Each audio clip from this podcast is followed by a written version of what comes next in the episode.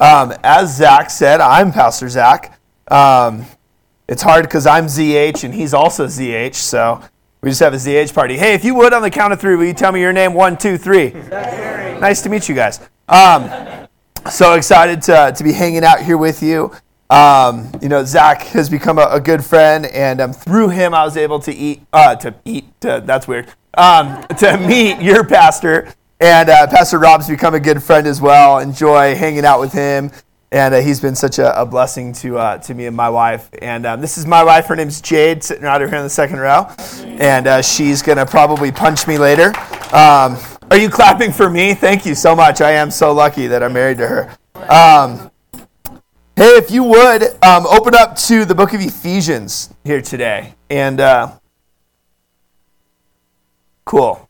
You guys can hear me good? We're good? All right. Ephesians is where we're going to be, the second chapter of Ephesians. And uh, before we, we get going um, into a message that I've titled From Death to Life, um, that's the title of the message here this morning. We're going to be in Ephesians chapter 2. Uh, I just want to give you just kind of a brief rundown of me, all right, just so you know who it is that's up here teaching. Uh, so, um, like Zach said, I actually uh, was raised in Yucaipa, uh, right at the bottom of 38 and uh, was raised um, by Christian parents, and uh, was actually our family was a part of planting um, the church that I pastor at down there called Wildwood Calvary Chapel. And uh, if you've ever driven down in Yucaipa down Oak Glen Road, where the big building on the left by Rite Aid um, that looks like Noah's Ark. Um, so that's our church. And uh, I had the privilege of being the high school pastor there uh, for just about six years. And um, it's an awesome church, really awesome ministry. And, uh, and at the close of that ministry in 2018, um, I just, in 2017, it really kind of felt God calling me back to Big Bear. So I um, moved here in 2008. I was 19 years old, and I was a snowmaker at Snow Summit for a couple of years, and uh, kind of did the snowboard kind of party life. And I was running away from Jesus, and um, I was one of those long haired snowboard bums that you guys see running all around Big Bear.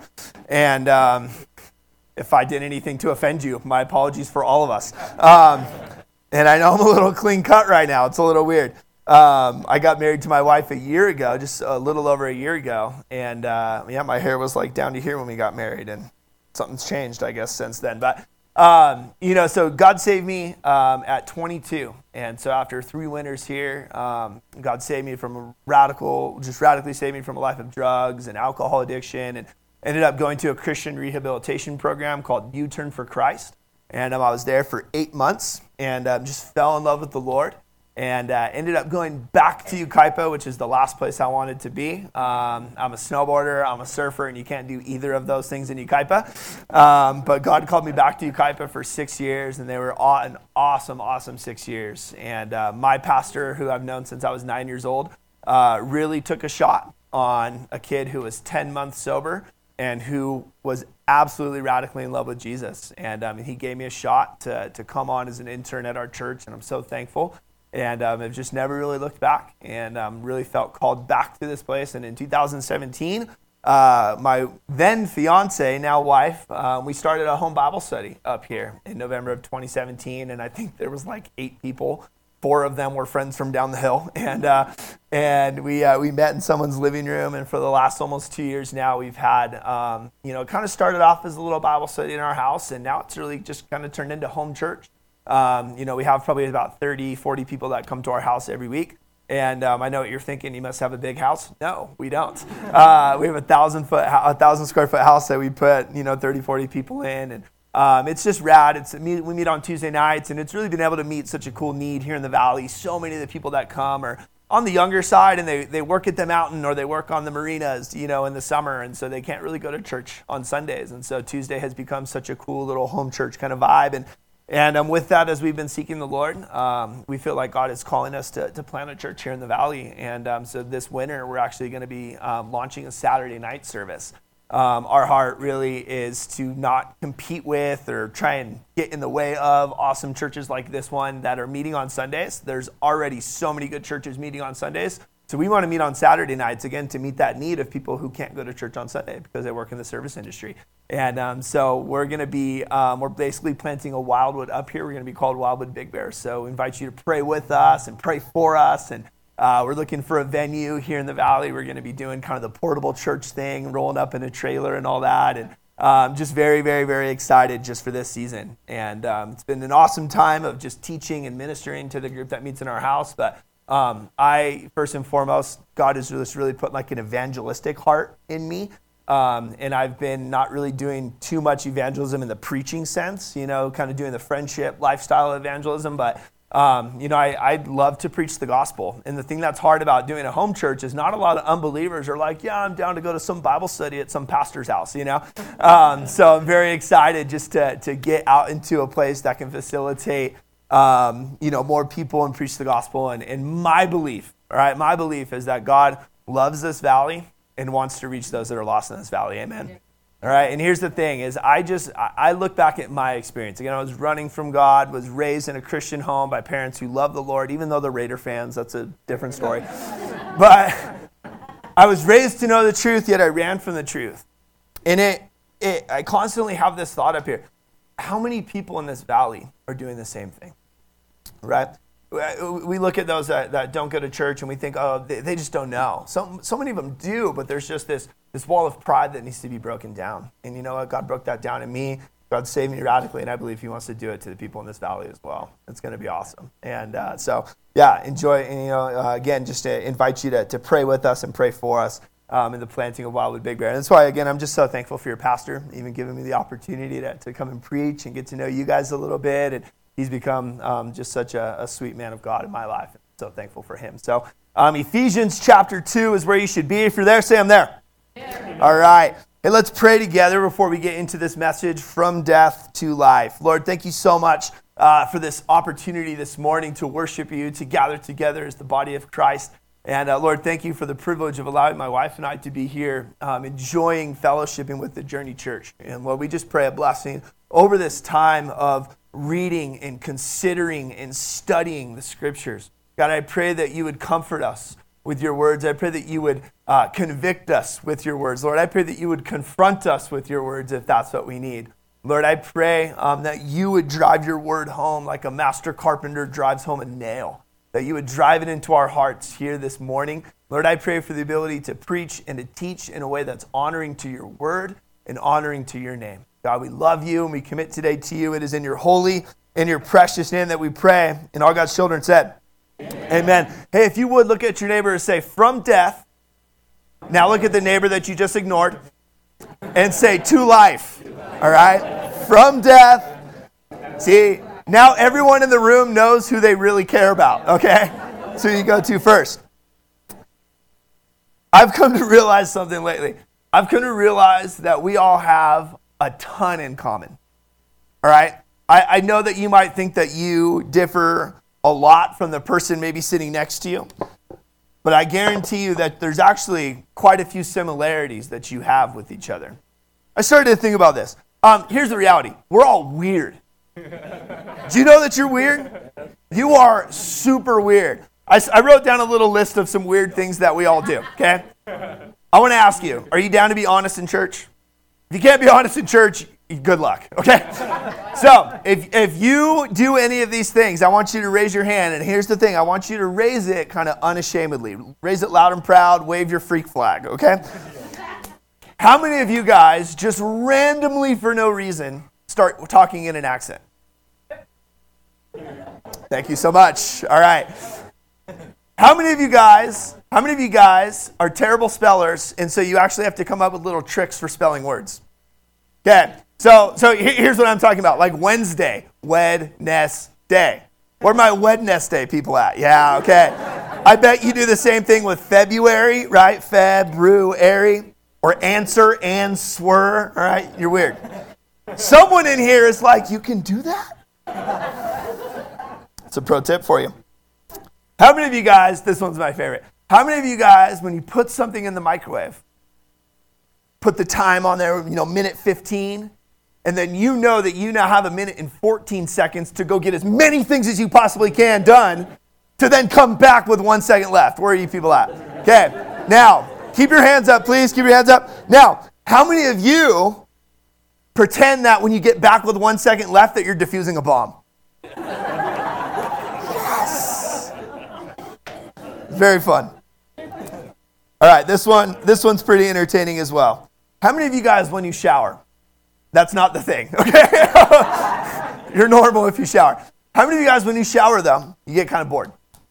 You get bored in the shower, so you got to come up with way. All the young people, that's what's up. Okay? so here's what's up. Okay, when you shower, you get bored, so you got to find ways to entertain yourself. One of my favorite ways to entertain myself in the shower is I'll stand there. You know, shower shower head's behind me, facing this way. Is I'll take this arm, and I'll like just crease it up again, like press it up against my, my body, and then use this arm and do the same thing. Some of you guys know where I'm going with this. And you lean back so the water hits you in the neck, and you kind of just like make this like big old pool, you know? and you're like, dude, Big Bear Lake has nothing on my lake right now, you know? And like you just like fill it up with water. I don't know why it's just so entertaining, you know? And then but you know, if you do this, you know what you do at the end because you can't just like let your arms go. That's anticlimactic and it just it's boring. So what you do is you're like leaning and in one fell swoop you just go and there's just the most satisfying loud crash on the floor of the bathtub. How many of you guys do it? How many of you guys do it? Okay. Put your hands down. How many of you are going to try to do it? Thank you so much.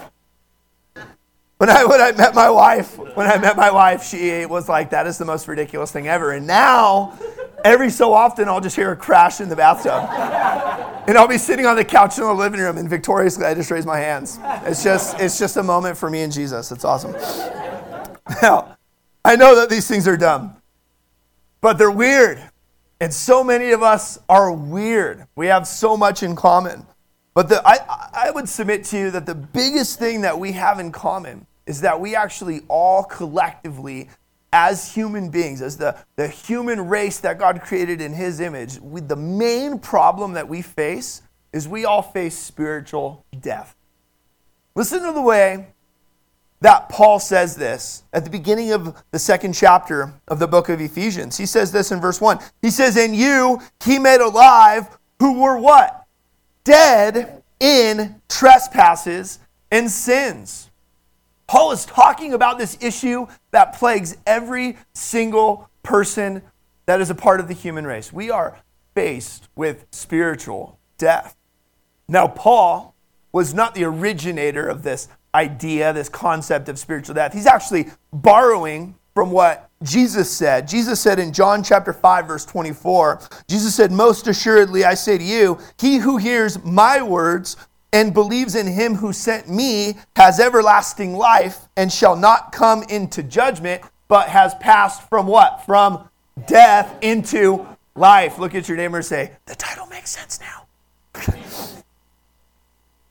Paul ripped off Jesus, so I'm going to rip off Jesus. All right, this is, this is Jesus' metaphor that when we step into a relationship with Him, when we are saved, we're literally stepping from spiritual death into spiritual life. Right? And so, Paul here in this chapter, in the first 10 verses specifically, he's going to tell us some things about the state of being spiritually dead. He's going to tell us some things that went into God making us spiritually alive. That's going to be the, the flight path that we're kind of going on today. All right, that's our trajectory for the rest of our time together. Is we want to unpack the, the Holy Spirit inspired words of Paul in the first 10 verses here in an effort to kind of get our minds wrapped around this whole idea of being brought from death into life. So if you're down, say I'm down. If your neighbor didn't say anything, look at him and be like, What's up, bro? After you've judged your neighbor,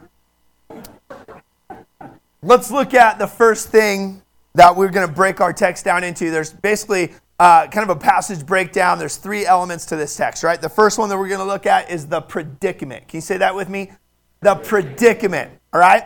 A predicament is defined as a difficult, unpleasant, or an embarrassing situation, all right? Um, and we're talking about something pretty dire in this situation, right? This is a, a very serious predicament, for we are faced with spiritual death. That is our natural state for we are rebellious against God. Let's look at the predicament in verses 1 through 3. And I'm reading through the New King James here this morning. Maybe you're reading a different translation. There might be a few differences as we go. We'll talk about why that is as we go. Ephesians chapter 2, verses 1 through 3, Paul says this He says, And you who were dead in trespasses and sins, in which you once walked according to the course of this world, according to the prince of the power of the air, the spirit who now works in the sons of disobedience. Verse 3 Among whom also we all once conducted ourselves in the lusts of our flesh, fulfilling the desires of the flesh and of the mind, and were by nature children of what? Wrath. He says, just as the others.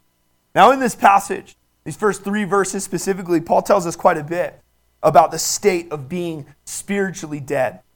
Right? It's the problem that we're all faced with. It's something that we're all in, inherently dealt just in our very nature and being rebellious against God. But let's see and unpack what it is that Paul just said in an effort to kind of get our minds wrapped around this idea of being spiritually dead. For Paul gave us four kind of descriptive qualities of the state of being spiritually dead. Here's what we'll want to note. These will be on the screen for you as well. All right, and I encourage you to take notes. Uh, number one, it's completely beneficial for you. Maybe God speaks something to you today. Maybe God's going to and tuck something into your heart that he wants to speak to you months from now, and you're not going to be able to refer back to it if you didn't write it down. So, number one, it's super practical. Number two, you got to show your notes to get into heaven. So, um,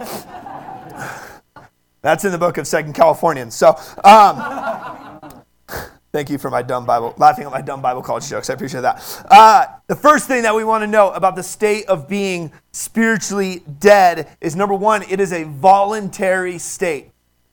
I hope you'll write that down this morning. That is in verse 2. It is a voluntary state. And as you finish writing that down, look back at verse 2 with me. For Paul says in verse 2, he says, You who were dead in trespasses and sins, right? We were made alive. He says in verse 2, In which you once walked. That's the key phrase. That's the key word. For this word walked is the very typical Greek word peripateo. You guys want to learn a Greek word with me? Say peri.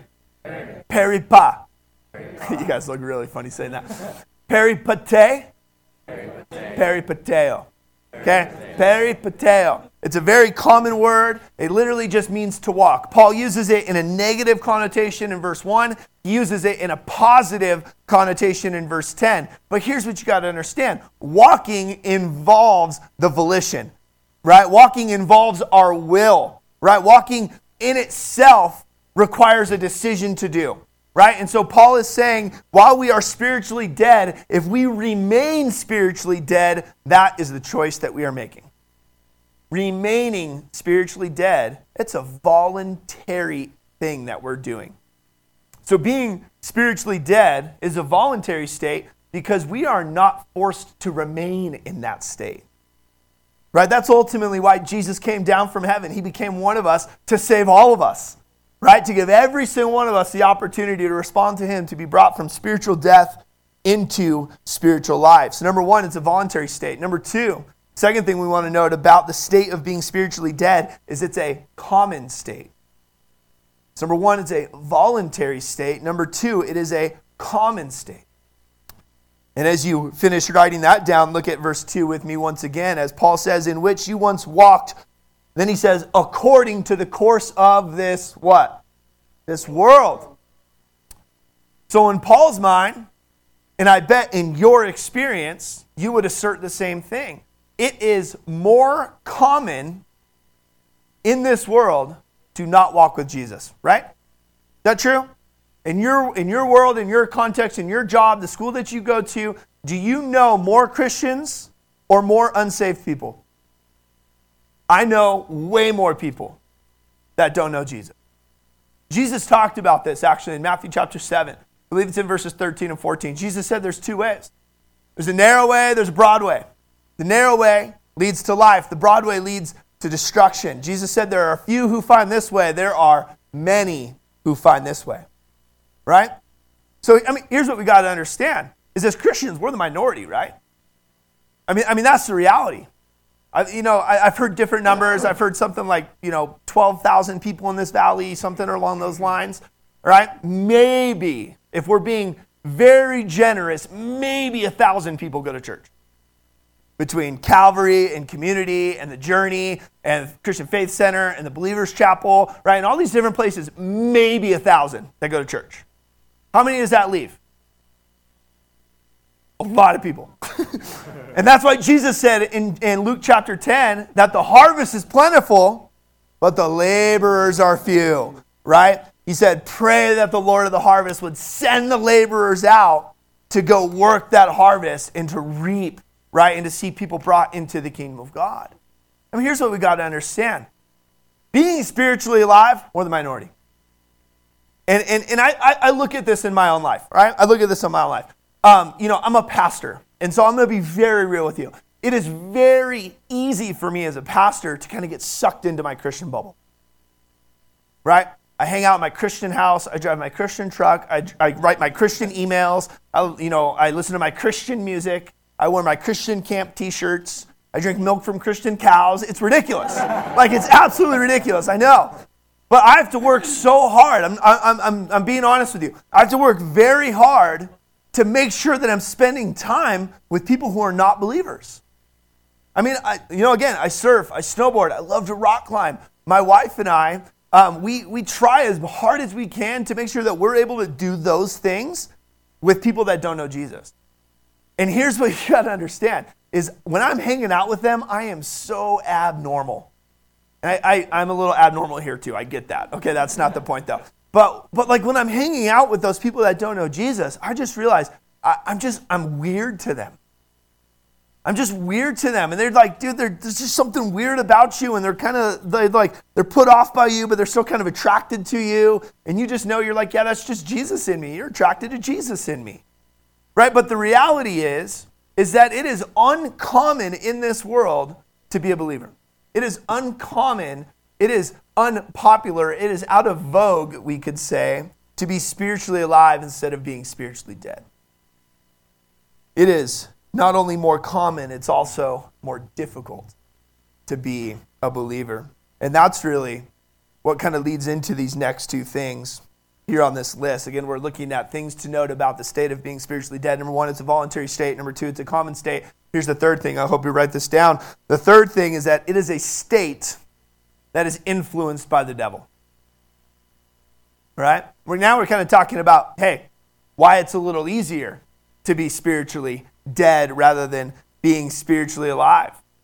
Here in, in verse 2, Paul says this He says, In which you once walked according to the course of this world, according to the prince of the power of the air, the spirit who now works in the sons of disobedience. Come on, church, who are we talking about? talking about Satan. Right? Paul is saying, dude, in spiritual death, you are being influenced. You are, you are like a marionette whose strings are being pulled by Satan. Jesus told us, as plain as day, John chapter 10, verse 10, what the devil's plan is for us. He came to do three things. Anyone know what they are? To steal, to kill, and destroy. He came to steal the life that God has for you. Came to destroy the calling that God has placed upon your life. He came to destroy and eradicate the joy and the peace that God has planned for you. The peace with having the purpose on earth, the devil came to steal, kill, and destroy all three of those things. And just a side note, I love Jesus. He's so gangster. He was like, but I came to give life and life more abundantly. What's up? You know, like Jesus was just a gangster. It was dope. But he tells us, he tells us specifically, explicitly, what the devil's plan is. And when we're in a state of being spiritually dead, when we're giving ourselves over to our, to our sinful desires, right? Our, our, our, our flesh, as scripture calls it, we're just being driven to and from by the devil's plan for our life. We're giving ourselves over to him. So, number one, being spiritually dead, it's a voluntary state, it's a common state. It's a state that's influenced by the devil. And here's the fourth thing, and this is really why it's so much easier to be spiritually dead is number four it's a state that appeals to the desires of our sinful nature. Being spiritually dead is way easier. Why? Because I get what I want. Right? I want it, I'm taking it. Look at the way that Paul says this at the end of verse 3. He says, We all once conducted ourselves in the lusts of our what? Flesh, fulfilling the desires of the flesh and of the mind. You see, Paul is saying that when we are spiritually dead, we are just driven by our appetite. That's all we are. Is we, we want something and we take something. This is a very important metaphor that Paul is kind of drawing out here this idea of the flesh and of the spirit. Scripture is incredibly explicit, and it's completely replete in the New Testament with examples referring to this. Right? The Spirit refers to this nature that we're given when we're regenerated, when we're saved, when we're grafted into the family of God. When, when the Spirit of God takes up residence in our heart, we now have this new spiritual nature that desires to honor God and to worship God and to serve God. But the thing that's the problem is as humans, we have this intrinsic, inherent nature that wants to do the opposite, wants to rebel against God, right? Scripture calls it the flesh, the, the sinful nature that we have. And here's the thing is I was born with it and you were born with it. Right? Scripture teaches us that in Psalm 51, I think it's in verse 5, it says that in sin we were conceived. In our mother's womb, we were brought forth in iniquity. And I mean, think about your life. Maybe you're a parent. Did anyone have to teach your kid how to lie, steal, cheat? No, they figured out how to be a heathen all on their own, right? Because it's an inherent thing that we have. And so we have to understand that, that as Christians, we have two natures. But when you're spiritually dead, you only have one nature. What is it? It's the flesh. Right? So you are giving yourself over to your desire. Right? And so as Christians, we have to understand this whole bipolar thing, totally true of every single one of us. There are literally two people inside of me. I know who I am outside of Jesus. I'm a liar, I'm a drug addict, I'm a thief. That is who I am outside of Jesus. And so I have to fight so hard to make sure that the spiritual nature is winning rather than the fleshly nature because I know who I am. Right? Paul said it this way in Galatians 5:17. He says, "Walk in the spirit and not in the flesh."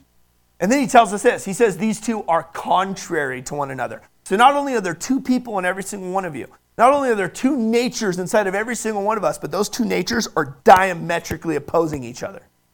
They're actually warring against each other. So, how much easier is it to just say, you know what, I'm just going to be spiritually dead. I'm just going to let my, my desires rule my life. What I want is just going to happen because I don't have to fight this battle that's there.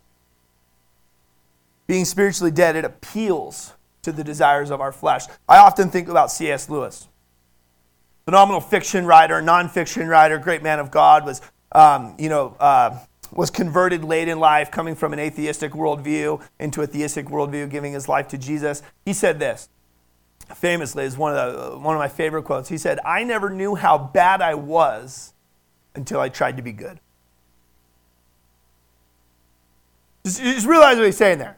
He's like, yo, before I, and, and C.S. Lewis did say yo, just so you're saying. Yeah. He's like, yo, I, you know, when I was not saved, I, I didn't realize all my problems. And I could look back at my life as a drug addict. I didn't even know how many issues I had. I just knew I needed Jesus. Then I got Jesus, started walking with Jesus, and he started shining light in my life. And I'm like, dang, I suck. like, like, I am so much worse off than I thought I was. The state of being spiritually dead, Paul tells us four things in verses one through three. Number one, it's a voluntary state. Number two, it's a common state.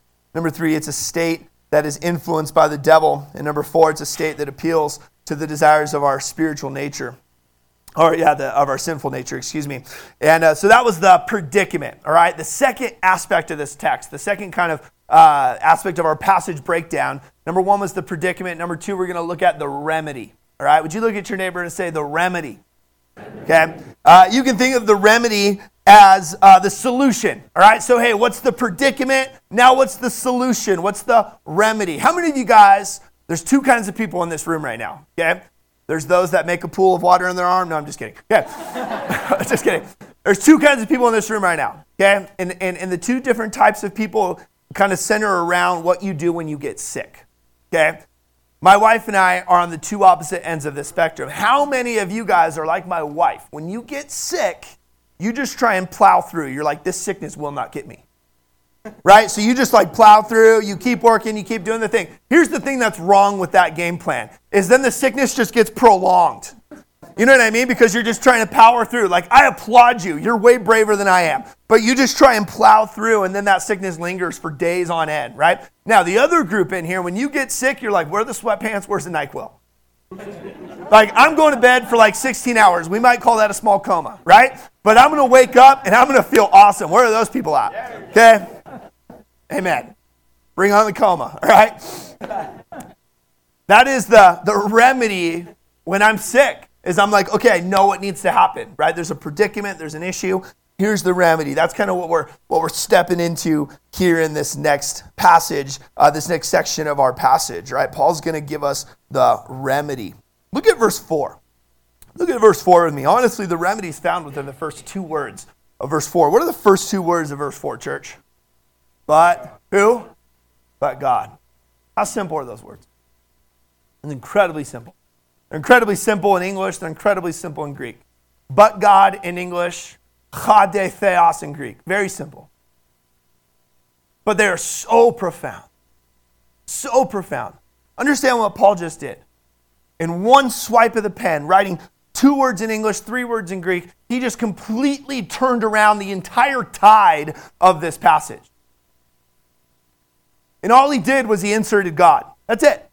He said, hey, the world, we're spiritually dead. That's who we are. Because we're rebellious against God. And he says, enter God into the situation. And you know what? These two words, I'm just going to share this with me. It's not even in my notes, but I just want to share this with you. It's, these are two of my favorite words in all of Scripture. You know why? Because every single time they occur, every single time they occur, New Testament, Old Testament doesn't matter. You know what? You know what happens is we see a change in tide, just like we. It's almost like there's like this low tide kind of a situation. There's dire circumstances. There's some kind of dark hour that's been cast over the, the soul of whoever is involved in that story. And then you know what? When God gets thrown into the equation, everything changes and high tide comes in. Think about Joseph, right? The first time that we see these words is in, jo- in Genesis chapter 50, verse 20. Think about all that happened to Joseph sold into slavery, wrongfully accused of rape, all that stuff, right? Raised up to the, you know, the prime minister of Egypt. You know, you can think he was riding in like Air Force Two, you know what I mean? In, in, in Egypt. And then all of a sudden his brothers come there. His dad passes away, right? And in Genesis chapter 50, all the brothers are convinced that Joseph is going to now enact his revenge on them. And he says this in Genesis chapter 50, verse 20. He says, Hey, what the devil meant for evil, he said, he said, What you guys did for me, the devil meant for evil, but God meant it for good. Right? I think about Psalm 73, dude named Asaph. He was a worship leader in God's house. You know, typical worship leader in today's fashion, I imagine, you know, skinny jeans, jean jacket, shaved side, long hair. You know what I mean? Flannel, whatever. Okay. So imagine Asaph, worship leader in God's house, has a hard time dealing with the fact that God blesses sinners. He's like, God, why aren't you judging sinners? I follow you. My life is so hard. Where's my employee discount? You know, he's like, he, he's, he's wrestling with this. And he actually says, Yo, I'm done. Like, I'm done. And in Psalm 73, verse 26, he says, My flesh and my heart failed. He says, But God was the strength of my heart, and my portion forever. Listen, church, I could go on and on and on with examples for but God and the powerful implications that it has for us in every single passage. Actually, that's some homework for you. You want an awesome study? Go look at every single uh, every single instance in the Bible where the words "but God" show up. The awesome study. But I just feel like that's for someone here today. There's some kind of dark hour that's been cast over your soul. There's difficulty that you're facing. Maybe it's relational, maybe it's financial, maybe it's spiritual. I don't know what it is that you're facing, but there's a predicament that you have. The remedy, the result, is inserting God into that situation. God is so much bigger. The God that is for you is bigger than what's against you. Amen? Amen. That was not in my notes, so hopefully that blesses someone. If it didn't bless you, you'll get your money back on the way out. Um, Paul says the, the remedy is inserting God into the situation. Let's, let's read verses 4 down through verse 9 together, and we'll get a little more context here of what Paul says. Verse 4, if you're there with me, say I'm there. All right, here we go. Verse 4, he says, But God, who is rich in what? Mercy. God, who is rich in mercy because of his great love with which he loved us, even when we were dead in trespasses and sins, he made us alive together with who? With Christ, by grace you have been saved. Verse 6. And he raised us up together, and he made us sit together in the heavenly places in Christ Jesus, that in the ages to come he might show the exceeding riches of his grace in his kindness towards us in Christ Jesus. Verse 8 For by grace you have been saved through faith, and that not of yourselves. Look at your neighbor and say, Wasn't you? Look back at your neighbor and be like, You don't know me? Verse 8, he says, For by grace you have been saved through faith, and that not of yourselves. It is the gift of God. Look at verse 9. He says, Not of works. Look back at your neighbor and say, See, told you. Not of works, lest anyone should boast. And we're going to leave verse 10 to finish off with here in a few moments. Paul tells us the remedy, the remedy that God enacted, that God put into place because of our spiritual death, is He sent Jesus to bring us, to make us spiritually alive. Right? And, and, and the, the grammar that Paul uses is very specific. For notice, he said that we were made alive. We did not make ourselves alive. This is a passive voice in Greek. It explicitly says that the action was done by someone to me. It's the difference between Zach hit the ball and Zach was hit by the ball. right? That's the difference. It happened to me. I was made alive by who? By Christ. Right? So we want to look at some things to know about being made alive spiritually. Okay, we, we looked at some things to note about the state of being spiritually dead. Jesus made us alive spiritually. Let's look at some things that Paul tells us about how that happened. All right? Some things to note about the state, or excuse me, about being made alive spiritually. Number one is it is an act of mercy towards us. All right, that's the first thing that we need to know in verse 4. All right, is it is an act of mercy towards us. Again, verse 4 says, But God, who is rich in what? Mercy. What's the question for you? What is mercy? Mercy, we think of it often as maybe a synonymous term with what word? Anyone, anyone guess? Grace, right? We kind of see them appear together. I mean, in this very passage, in this very section of this text, they appear together right? And so, quite often, maybe we're not incredibly biblically literate yet. Maybe we haven't been following Jesus very long. And so, maybe we hear grace and we hear mercy and we think of them as synonymous terms. They're used interchangeably. And, and seemingly, that's kind of the case. But we have to understand that when Paul uses grace, when he uses mercy, when other biblical authors use grace or mercy, they're expressing two very different ideas that kind of wrap up kind of one aspect of God's nature. You can think of them as two different sides of the same coin.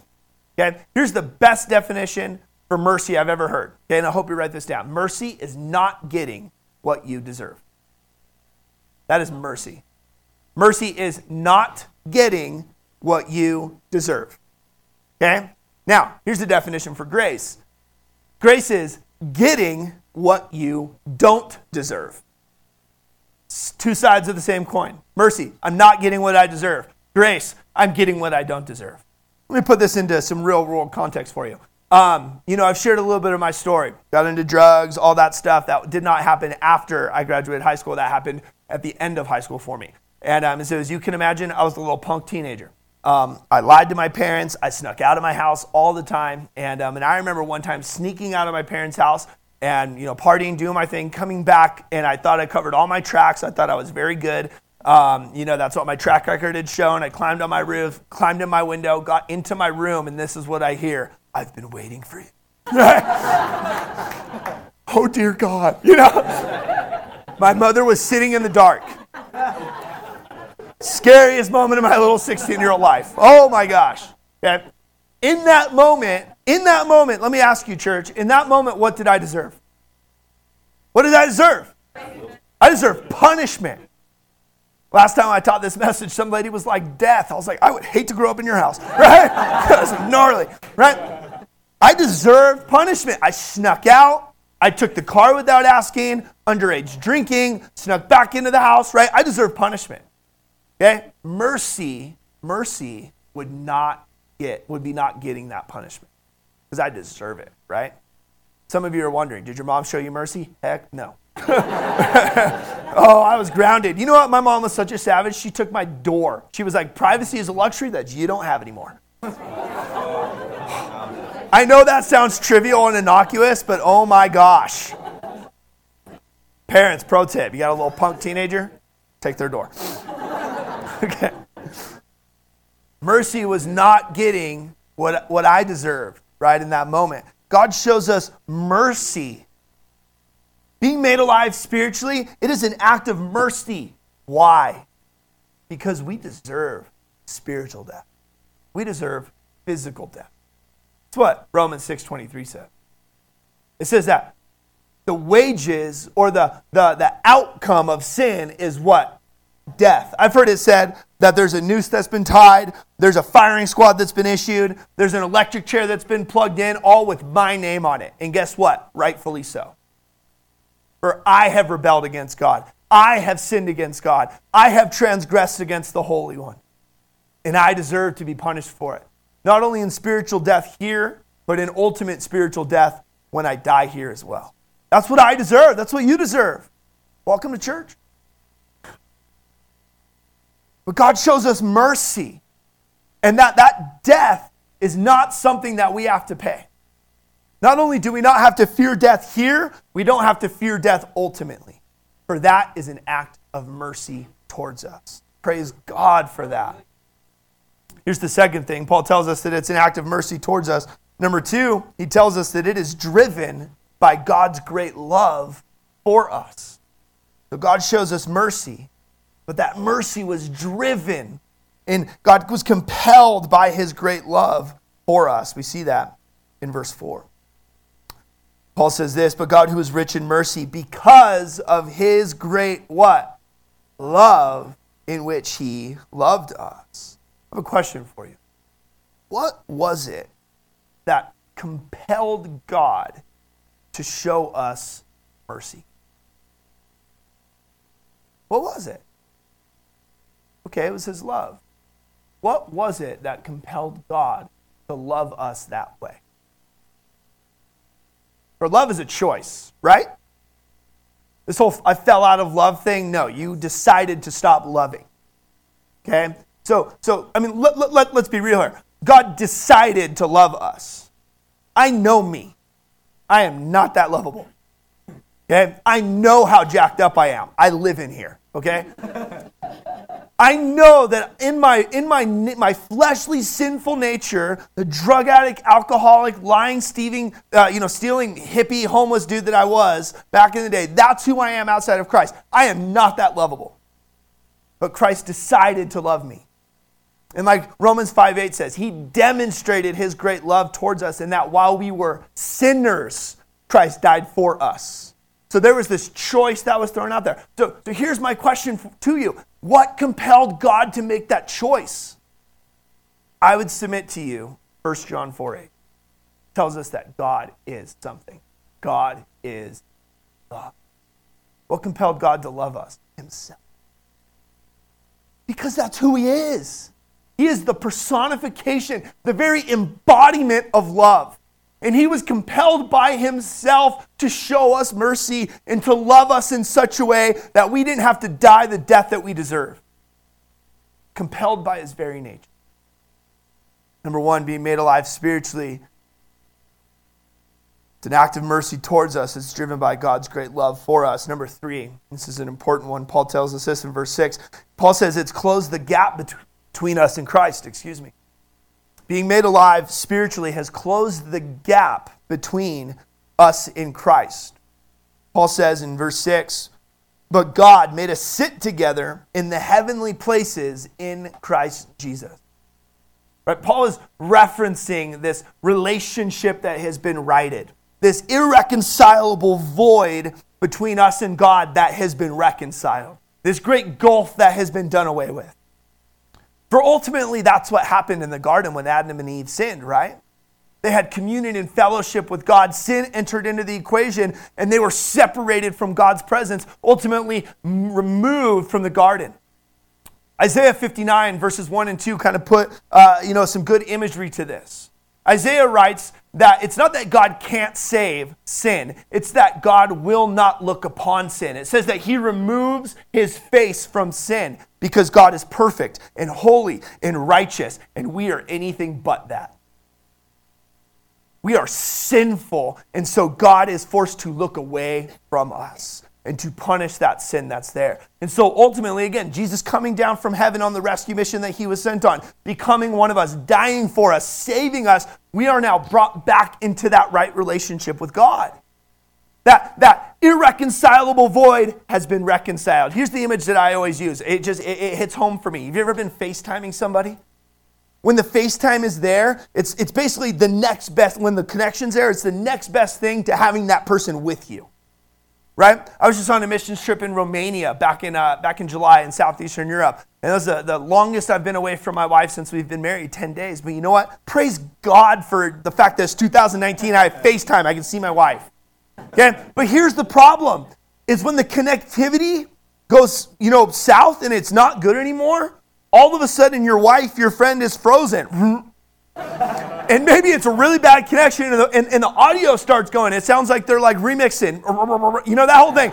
And you're like, dang, it's gone, right? That connection was lost. Basically, we were on this like divine FaceTime call with God in the garden. Sin was the connectivity issue, and Jesus came and righted it, and we have a clear picture now to come back to the Lord.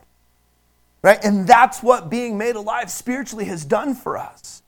It brings us back into a place of knowing Jesus, walking with Jesus, being known by him. That's why Psalm 16:11 says that in his fullness there is fullness of joy. Because that's where we were made to be. Is in the very presence of God. That's what our soul cries out for. Augustine, great church father, famously said, All souls are restless until they find rest in because that's where we were made to find our rest in. Amen.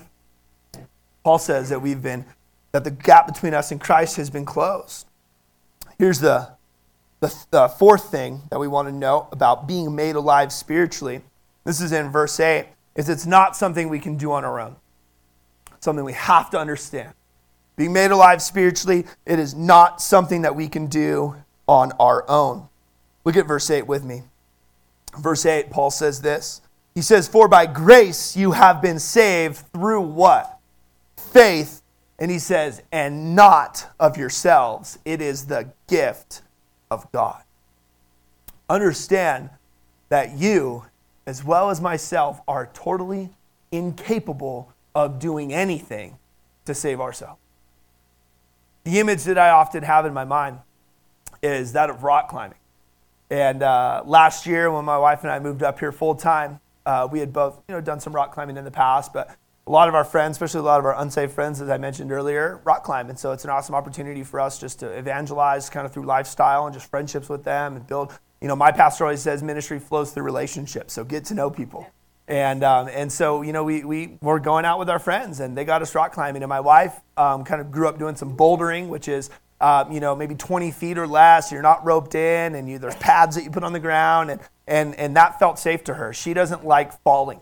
Heights don't bother her. She doesn't like falling, right? So in her mind, some people are like, "Amen." Okay, your wife is a smart woman. Okay, but here's the thing: is is getting roped up and putting on a harness and all that stuff. It just it scared her because she was like, "I don't know if I can trust the the rope. I don't know if I can trust the gear. Can I trust the person belaying me?"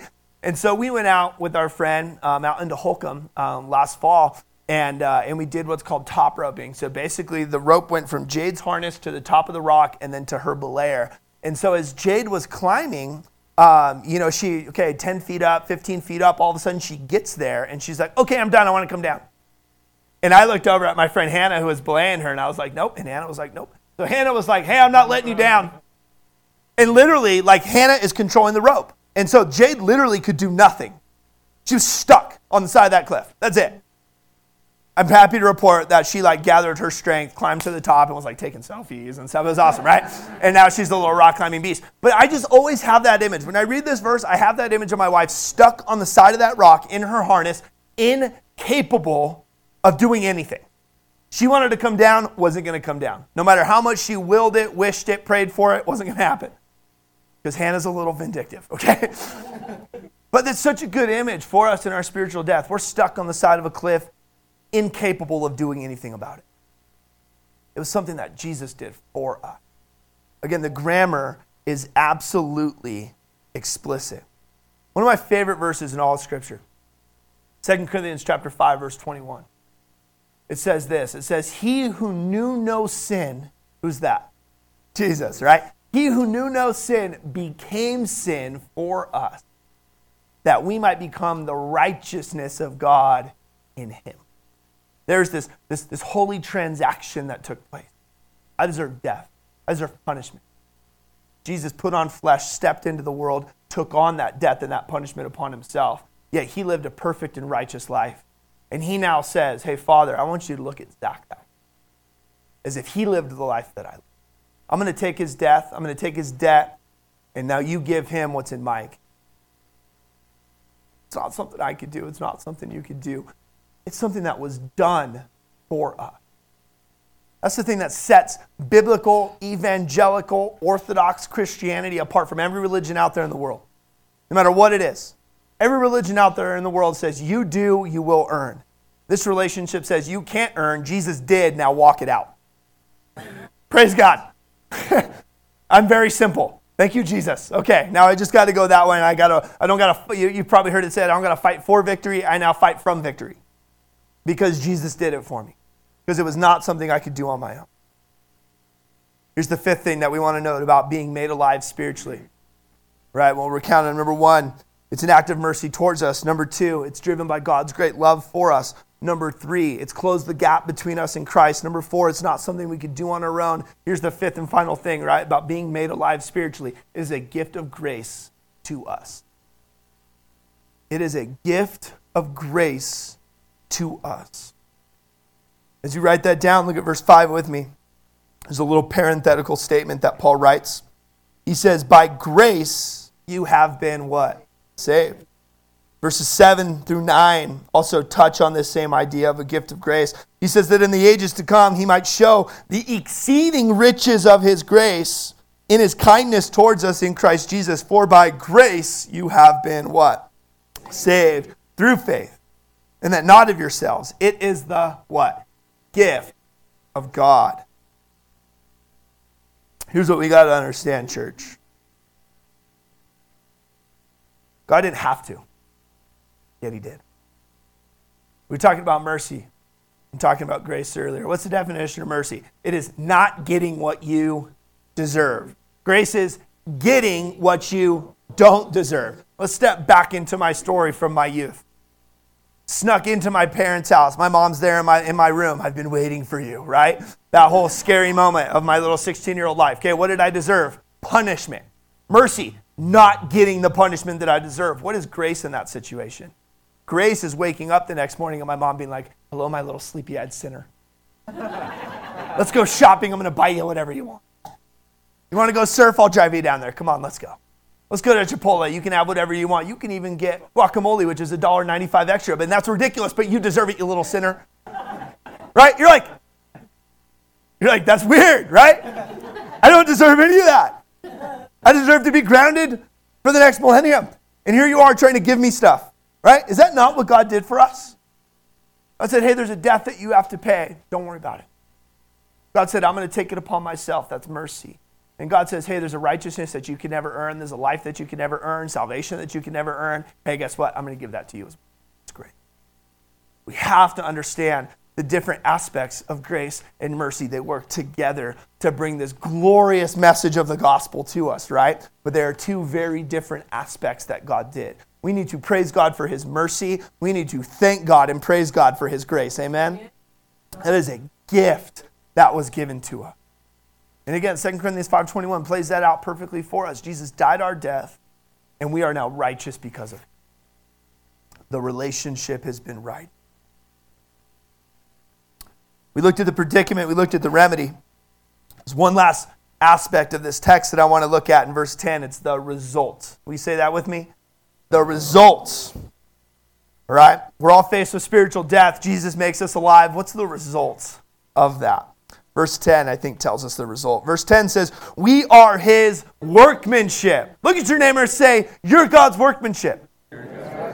Now look at your other neighbor and say, You're a piece of work. Ah, just kidding. I'm just kidding. I'm just kidding. I'm kidding.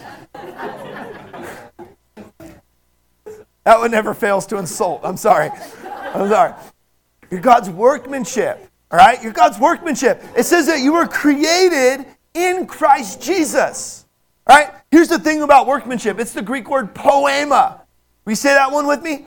Poema. poema kind of comes, gets across this idea of, of like a masterpiece. It's like God was like this artisan that just crafted you. It's like he used the same care and intention and thought that he would to, to, to writing a story or to painting a picture, to creating some kind of masterpiece. He made you on purpose. It's so cliche, but I love it. God looked at the world and thought it needed a you. Psalm 139, verse 14 says that we are fearfully and wonderfully made. Here's what that means. This is what I always used to tell my high school students you are weird on purpose. Every weird, little quirky, strange thing about you, God put it there, and He is wild about it.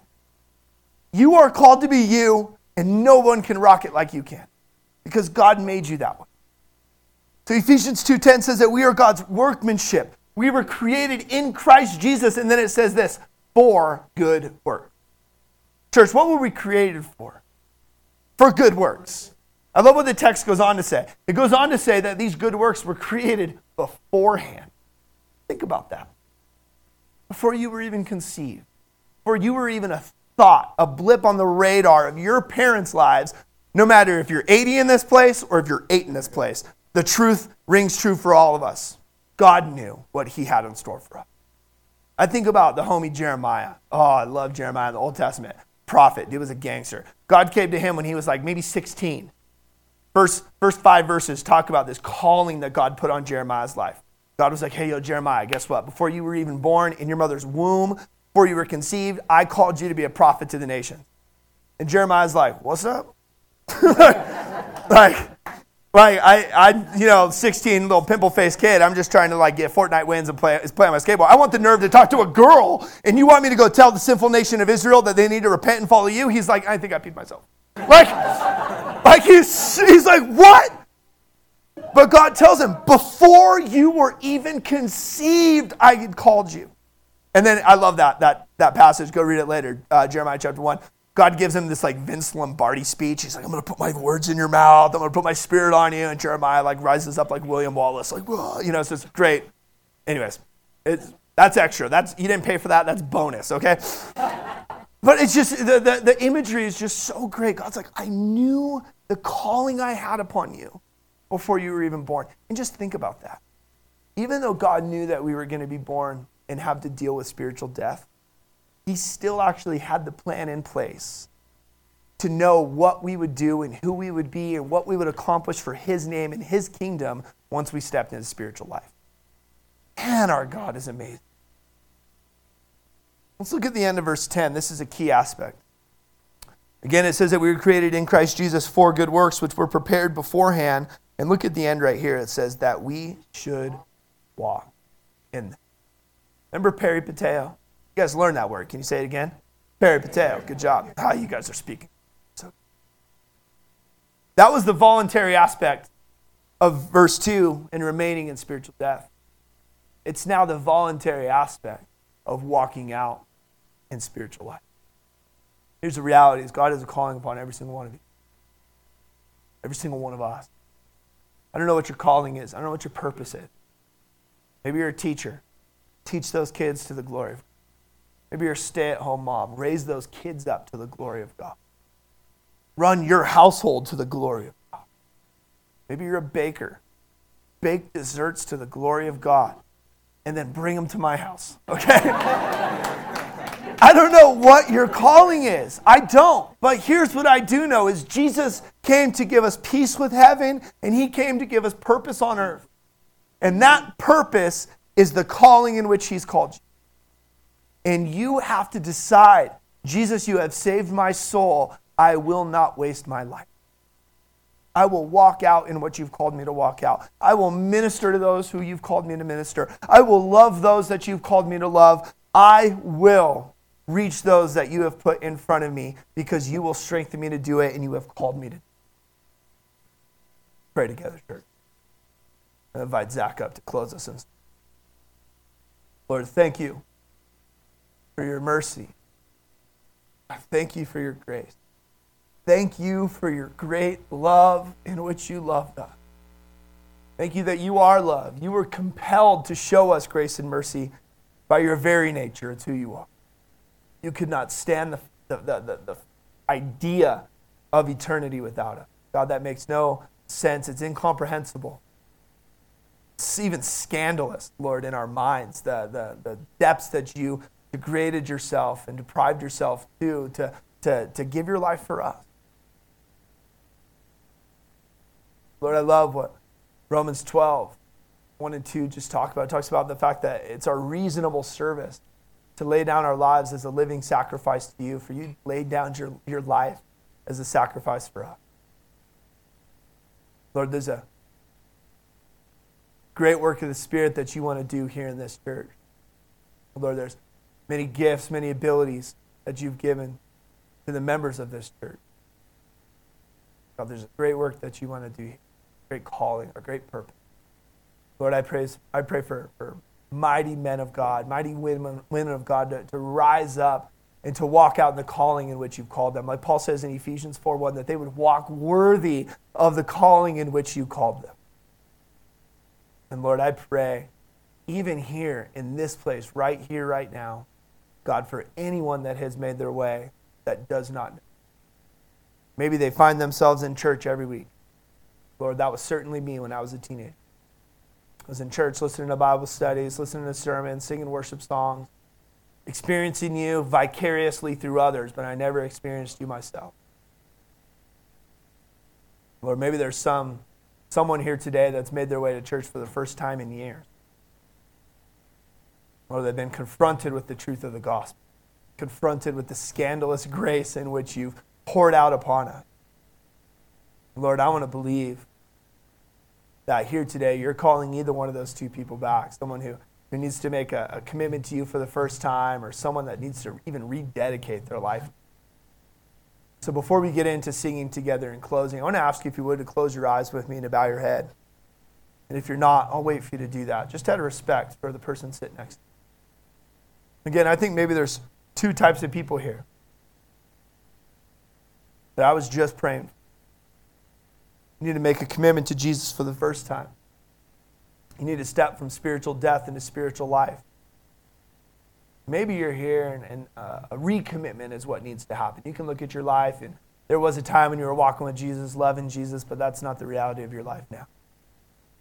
Sure, you've been brought from spiritual death into spiritual life in the past, but you need to start walking out in that spiritual life here and now, committing yourself to your God, and to your King. I'm talking to you today. You're either one of those people. Eyes are closed, heads are bowed, no one's looking at you. Heaven's looking at you. And as the one who's about to pray for you and lead you, I'm, I'm looking at you. I want to know who I'm talking to. That's you here today, and that's a decision that you want to make. Throw your life into the triumph that was won on the cross of Calvary. I want to ask if you would to raise your hand. God sees your hand. Praise God. And put them right down. Anyone else here today? Say, yeah, that's me. Hey, I want to ask you if you would, if you raised your hand, I'll ask you to pray a prayer after me. And I'm going to ask the, the believers in here to do battle right alongside you, to link shields with you, to stand shoulder to shoulder with you. I'm going to ask the believers in here to say this prayer right alongside those that are making this commitment today to give their life to Jesus. This accomplishes a couple things. Number one, there's just solidarity and unity. Number two, it helps you know that you're not alone. And number three, it helps you know that you're actually a part of something. I want to ask you if you would to pray this prayer after me. If you're making the commitment, or if you're a believer in Jesus Christ here today, coming alongside those who are making a commitment, pray this after me. Say, Jesus, please forgive me today. Thank you for dying for me. Thank you for rising for me. Thank you for giving yourself for me. I give myself to you today. Please wash me. Please cleanse me and make me new. Bring me from death to life. I commit myself to you. Jesus, it's in your holy and your precious hand that we pray. And all God's people said, Amen. Amen. Amen. Hey, if you made that commitment today, welcome to the family of God. That is so rad. Here's what uh, I love what Scripture said. Why don't we stand together? We're going to get ready to, uh, to worship here as we close. But I love what Scripture tells us in Luke uh, in chapter 16. All right, it actually says that when one sinner repents and gives their life to the Lord, that the angels in heaven are freaking out. It says that they actually start partying in heaven. I love to think that there's like bounce houses there. There's a taco lady that showed up, right? Like the angels in heaven are freaking out because sinners just gave their life to the Lord and stepped from death to life. That's what happened here today, church. That's a good thing. Amen. Amen. Let's stand together. Let's worship Jesus as we close.